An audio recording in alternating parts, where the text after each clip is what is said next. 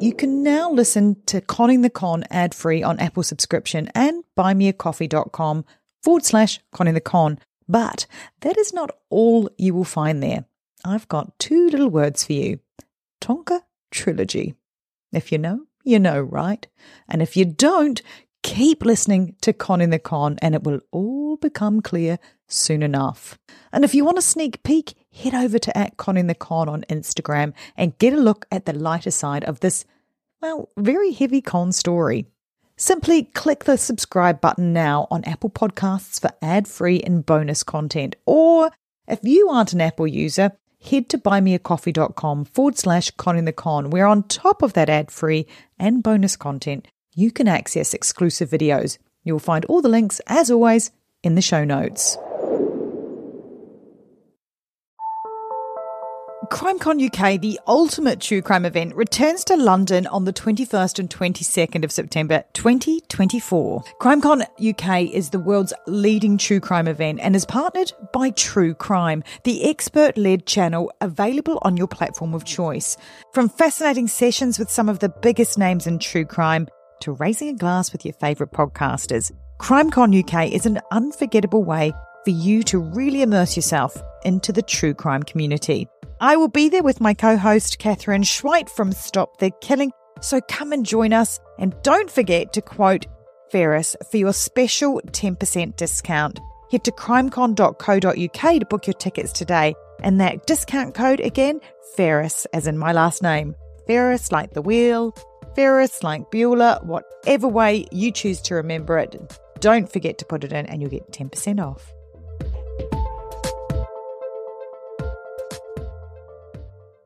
Hi, listeners. This is a bonus episode and the final in the series.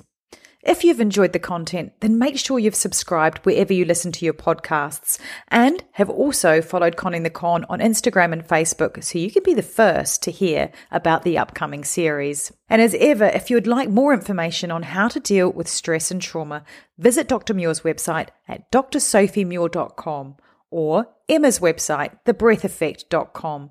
There is a wealth of information, tips, tools, courses, and retreats. Literally something for everyone. And finally, thank you for joining us on this journey. Please do help us spread the word whatever way works for you, like leaving a review on Apple Podcasts, sharing on social media, or simply telling a friend. You just never know. Your share might be the one that stops a loved one falling victim to the world's complete oversupply of con artists. Something is creeping Nelson Mandela once said, No one truly knows a nation until one has been inside its jails. A nation should not be judged by how it treats its highest citizens, but its lowest ones. But if you've lived on the right side of the law and the closest you get to prison is an episode of Orange is the New Black, then really who stops and thinks about whether the system of justice and hopefully rehabilitation is actually working to protect you and the community as a whole? I know I certainly hadn't spent much time thinking about it until Andrew Tonks came on the scene. At the heart of the episode is this question Does our system have the resources to send people like Andrew back out into our community rehabilitated so we are protected from repeat offenders. I'm Sarah Ferris. And I'm Emma Ferris, and this is my story Conning the Con. The shadow dark upon the wall, moving slow and stretching tall, and her hands hold a mud that's cold. The shadow dark upon the wall, moving slow and stretching tall and out to the mountains her gaze is pulled. This whole story has two sides to it. It has my side as experience of the victim, and there's this piece of criminal, and not maybe just Andrew, but any criminal, and how they are put into this prison system and how they are or are not rehabbed. And it was something that sat with both both Sarah and I as part of this process of wondering what happens to them in there. Are they going to come out better, worse, or just the same? And what influence do we have in that? What is happening in our communities, in our prison systems, that is helping these people turn their life around. And I think big, big questions was is that even possible for someone that has conned? And that's why we wanted to sit down with Sophie and ask her from her side and her experience working in the criminal system what's going right, what's going wrong, and what can we do better? So, we're going to begin this episode at what really is the beginning of the end for Andrew, at least. Because when he's arrested, he spends almost nine months in remand, which is a kind of limbo land waiting to either come to trial or go to sentencing. And that depends on the plea that the person has made. So I asked Dr. Muir if during that time in remand, are inmates just spinning their wheels, or is there any kind of rehabilitation path available to them from the outset? Yeah, I've never worked in a remand context, but my understanding of when someone is on remand is basically just a holding time where they're just sort of waiting for their sentencing and they're not necessarily engaging any in any specific offence focused work or anything like that because they don't obviously have um, like a rehabilitative pathway or plan yet because they haven't been convicted or sentenced. So they can do kind of, I think, some general like life skills programs I think might be offered to them, but nothing specific in terms of rehabilitation at that stage. It can be quite a significant period of time. And some people, that time will be counted as part of their sentence, but for others, it, the sentence will start once they've been actually sentenced. So it varies from person to person. So, what happens when they're sentenced and they move into the general population? When someone is sentenced, in terms of how they're placed in prison, there's a lot of different prisons and they're, they're sort of organized according to security class level and then the type of intervention someone might need. So some prisons have special treatment units for violence or sexual violence, or other units will just be, like you say, general populations. There'll be a mix of different offending types. The way that someone will be placed will, like, often mostly depend on their security class. And that's determined not so much by their level of risk in the community, but their level of risk in prison. So, how much of a danger are they in prison? How tightly do they need to be controlled to protect themselves in prison from themselves or from other prisoners? So, someone who has like dishonesty offences, who might be more that conman type, they're likely to be placed in a, a, very sort of low or minimum security unit because unless they have a violent history, they're not going to be a risk in prison. So they'll have quite a lot of freedom. It's often the unit will be quite a quite a large outdoor unit. There'll be kind of like typically you'd see the housing around the outside with a big like courtyard in the middle and they can be free to kind of roam in and out of their, their room and into the courtyard and interact with each other. They might have some work inside the unit or kind of out in the bigger prison yards. But these units have quite like a therapeutic feel to them and they are a lot more relaxed than, say, the maximum security units where you've got prisoners who will only be allowed to, to mix or go into yards for a very restricted period each day. They'll have a ratio of three to one guards when they when they're moved anywhere. They'll only be allowed to mix with a very select few others. So it, it really depends on their level of risk in prison. How much crime do we have that's at that level? Is it a surprising amount? What I can tell you is that a lot of the people who are maximum security are very young, like 21 and under. Like it's it's really scary, and that's actually the population I worked with primarily was the guys in maximum security, because typically you'd be wanting the people who are quite violent to be going into a group program to treat their violence because delivery of psychological support is obviously much more efficient if you can do it in a group but if you're a maximum security class, you can't interact in a group setting safely. So you need one to one psych intervention. So the psych team mainly works in that maximum security space with the with the men one on one. Very rarely was a client older than myself. Um, so mostly young guys, and there's a big push uh, at the moment to try and target that group and actually help them reduce their security class so they can get access to programs and resources. It's, it's scary, it's sad as well. Why do you think that age group? Why, why is that age group so prevalent?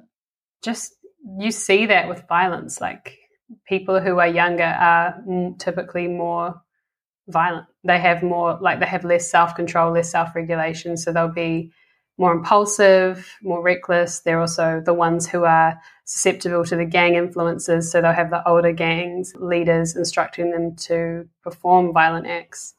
And so they are the ones who tend to get involved in the most incidents in prison. Whereas the older someone gets or the more senior they move up in the gang, they might be less involved in that. They don't have to prove themselves so much.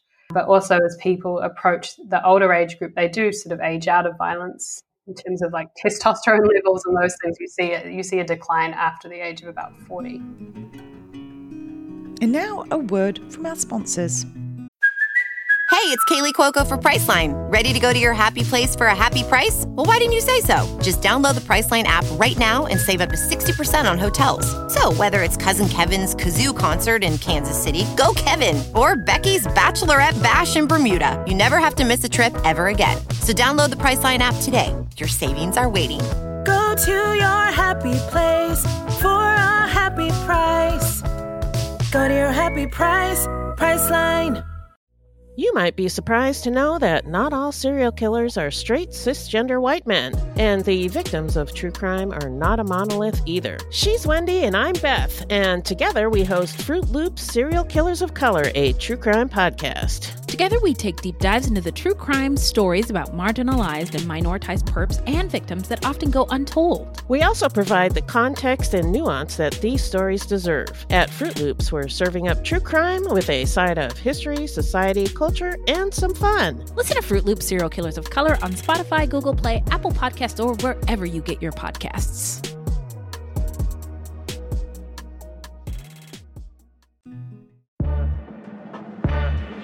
Hello, and welcome to Guilty Greenie. I feel like we should start off this show by saying it's nearly impossible to be 100% sustainable given the current world we live in. How do you eat an elephant? One bite at a time. Not a great analogy for a vegetarian, but you know. We're talking about uh. sustainability, maybe not the best analogy. Don't eat the elephant is the first rule of the Guilty Greenie. There's your first challenge of the week avoid elephants. What they used to call frugal is now considered sustainable. That's such an aha moment. Frugal to sustainable. You can save money and help the planet. That's going to be our new Tagline for sure. Yeah, tag- You can find Guilty Greenie on Apple Podcast or whichever podcast platform you prefer. And join us in tackling the Guilty Greenie challenges. Until then, stay curiously green. Okay, so it's Sunday, January 19th. 19th. For nearly a year, my friend Aria dated men she met online. Lots of duds, disappointments, and some disasters. But then along came Mordecai, and Aria fell hard. I opened the door. There's a woman standing there, and she said, I think you know someone named Mordecai Horowitz? I said, Oh, you better come in. In 2019, a friend of mine fell for a sensitive millionaire named Mordecai. And then she found out she wasn't the only one. It was way too good to be true. I'm Kathleen Goldhar, the host of Do You Know Mordecai from USG Audio. Available now wherever you get your podcasts. What privileges do they have? It depends on, obviously, again, security class. But if you are in that lower end, you definitely have a lot more freedom in terms of being able to roam around the unit and kind of potentially have work privileges in or outside of the wire. Typically, have certain hours of the day that you'd be allotted like phone calls. It's not unlimited or anything like that there's often access to, to TVs. Um, you can lose those privileges if you are involved in like an incident that will be used as a, a punishment, I suppose. But yeah, typically you would be allowed access to those things. More specifically, then, for people who con, what would it take for a serial conman to actually stop being a serial conman? So, when someone enters prison, they get given a risk score. So, their risk of reoffending or being reconvicted. And that score really determines what kind of treatment or rehabilitation they'll be receiving. And their risk level depends on their gender. It depends on how old they were when they first offended, what kind of convictions they have, how many, what is their current offence, how long have they been in the system or in prison, and how long have they had between sentences? Like, have they demonstrated an ability to live in the community safely for extended periods of time? So, someone who is a high risk would, or very high risk, would be someone who was very young at their first stage of conviction, has a lot of violence offences, has a really high volume of just general offences, has been in the system a long time, and has had very limited time between sentences. So that person would be in the, the really high risk band. And then someone who has had like a couple of, of offences of a non severe nature, who was a bit older at their time of first conviction, and who's been able to live in the community for extended periods of time, that person's going to have a low risk level. So that's kind of the two different ends of the spectrum. Yeah, in terms of rehabilitation, so if you're thinking like people who would get psych- psychological support, those would be the ones who are right up in that top tier risk band. People with violence and sexual violence, they'd be eligible to either go into a group with a psychologist or one to one treatment. And if someone falls more in the moderate risk band, they would be eligible to do programs run, like groups run by program facilitators. So, not psychologists, but they're sort of focused on similar targets like thoughts, feelings, behaviors, motivation, that sort of thing. If someone falls in the lower risk band, they don't get specific offence focused treatment. So they might be able to participate in kind of general life skills programs that might be run by different organizations who come in and volunteer or that sort of thing in prison, but they're not going to be doing specific offence focused rehabilitation. So, more than likely, a con man isn't going to get the psych input that maybe would be needed to help them to stop offending. Yeah, the only case that someone would be would be the case that they also have a really high volume of offences, have been in prison a long time, have got you know additional violence offences, for example.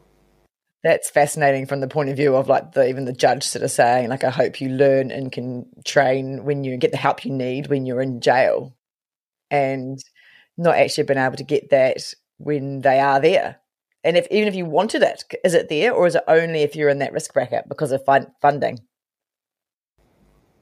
Yeah, I mean, psychologists are so such a small resource in prison. You know, they the they can barely get to the people in the very high risk band, let alone people who are lower down in that spectrum. So it is surprising, I think, to a lot of people that there isn't anything specific. The way all prisons work actually is that the the intensity of rehabilitative program you're given matches your risk level. So that's a, that's across any prison in any country that uses this model.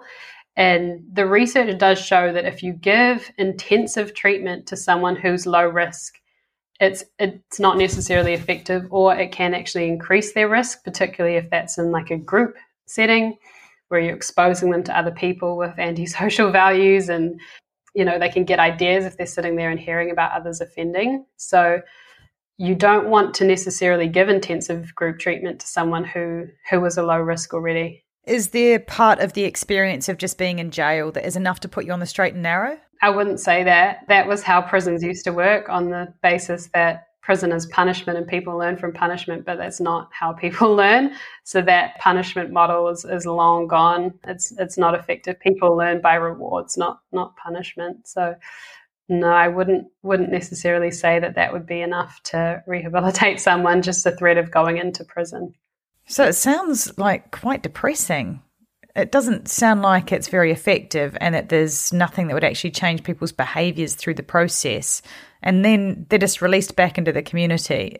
Is that fair to say? Yeah, you know, unless if someone's lack of community support was a reason that they might have offended, then perhaps when they're in prison, they might get access to different organizations that would give them, like, you know, whether that's religious organizations, work skills, that sort of thing. That's not specific offense focused intervention, but it is building up like a more pro social life. So access to those kind of community resources might be helpful, or education as well, if that's been a barrier to someone having a pro social life. So, yeah, while not specific offence focused treatment, it might reduce their risk by giving them some of these life skills. When an offender comes out of prison, is there any support there to stop them falling back into old patterns uh, and stop them reoffending again? So, everyone who's released will be on parole. Um, so, they will be assigned a probation officer. They will have to report into the probation centre. They'll have certain release requirements like no drugs and alcohol, appropriate accommodation, that sort of thing. So, they will have someone who's checking up to ensure that they are living in accordance with those requirements, but not necessarily intensive support. It really depends again on their level of risk as well. I imagine getting a job once you've got a criminal record, it's very difficult. So, how are these people supporting themselves when they go back into the community? Yeah, a lot of them get income support. I think when someone is released from prison, they get a certain amount of money in that first week it's not much though. I don't. I think I remember reading last year there was articles about it that it hadn't been increased in like ten years or, or something. So it's it's not a large amount of money. I think it was, you know, a couple of hundred dollars in the first week, something like that. I don't know if it's been changed now since that since then, but it's pretty pretty bleak in terms of resourcing. In terms of accom- accommodation, you'd be looking at like shared housing typically, and that's really quite limited. It's it's actually very hard at the moment for corrections to find appropriate housing for people. It just doesn't really exist, and so then you've got people being put up in motels or other temporary accommodation, and that's really hard you know, for some people that does put them at increased risk because they don't have like a stable, secure home to to to work from. You know, it's um it's quite destabilizing the environment when they're released. What is the likelihood of a con man offending again? Whether someone who cons reoffends is going to depend on their history. You'd be looking at how pervasive their conning has been in the past, like how long have they been able to live without doing that before in the community? So it's really about their history of doing it. It's not so much a blanket rule. Yeah, if they had periods of, of being pro social before and working in a, a normal job and supporting themselves and not exploiting other people, obviously the prognosis would be a lot better than if they've just completely always lived a very parasitic life. It would be quite unsurprising if they didn't reoffend again in that case. When I listen to what Dr. Muir has said and reflect on what's currently happening in our system, I realize how much of a gap we have. And I'm sure it's not just New Zealand.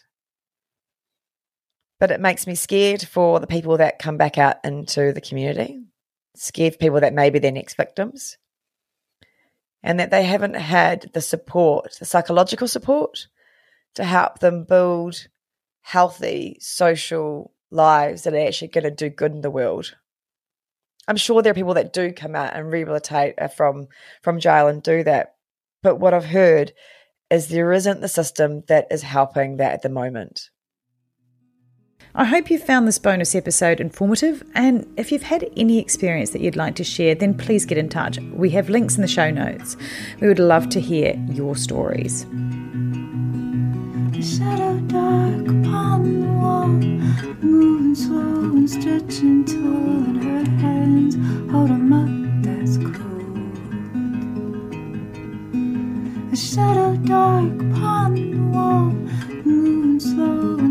and tall, and to the mountains her gaze is if you liked our story, please share with family and friends, and like, subscribe, and review so others can learn from my lessons. If you or anyone you know has been affected by something similar, please reach out for help. You are not alone. We've included some links in our show notes. Conning the Con was made with the input of Dr. Sophie Muir, and the original music is by the talented Aroha Min. Something is creeping in, don't follow it down.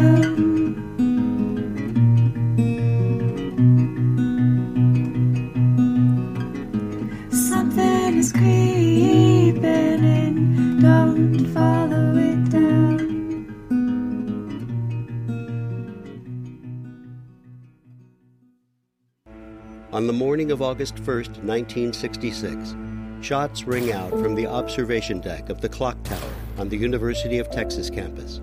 It marks the infamous beginning of the modern era of mass shootings in America. You're listening to Stop the Killing. I'm Sarah Ferris.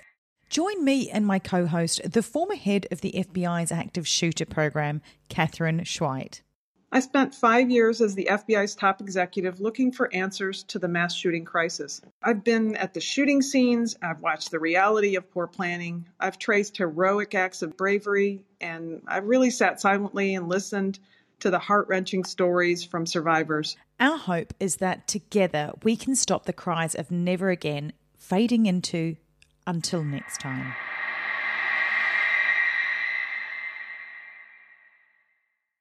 Hello, my tribe of true crime addicts. It's Sarah from Conning the Con podcast here. And I imagine you and I have quite a bit in common. I am a complete true crime podcast junkie and having had the opportunity to go to CrimeCon 2021 and meet all my fellow podcasters on Podcast Row, well, I was like a kid in a candy store. Not to mention all of the incredible speakers, exhibitors, authors that were also spilling the tea there all weekend long. So don't miss out on the next CrimeCon. It's in June on the 11th and 12th in London 2022. Trust me, you don't want FOMO. Don't forget to use the code See the C at checkout to get your exclusive Conning the Con discount. That's C the C, you know, like Conning the Con. I can't wait to meet you all there. Mad Magazine, advertising mascots, B movie posters, and cartoons. Oh, yeah, can't forget cartoons. If you get the funky connection that ties these pop culture gems together, you'll dig two designers walk into a bar. See, we're a couple of creatively curious pals living between the bookends of grand museums and dive bars. Hey, you know the place, the sweet spot where highbrow and lowbrow become drinking buddies. So join our barroom chats as we talk influential work and uncover stories of how the familiar became iconic. Think behind the music for the stuff we love. Check out our website at two designers walk into a designerswalkintoabar.com. And listen wherever you get your podcasts or visit evergreenpodcasts.com. Ohio is a land of mystery, from missing shipwrecks and lost treasure beneath her surface to strange phenomenon slicing through her skies. From myths that have evolved around historic events and people to the unsolved murders and disappearances that keep her communities wondering what happened. Find Ohio Mysteries on your favorite podcast app and let's explore the inexplicable. OhioMysteries.com.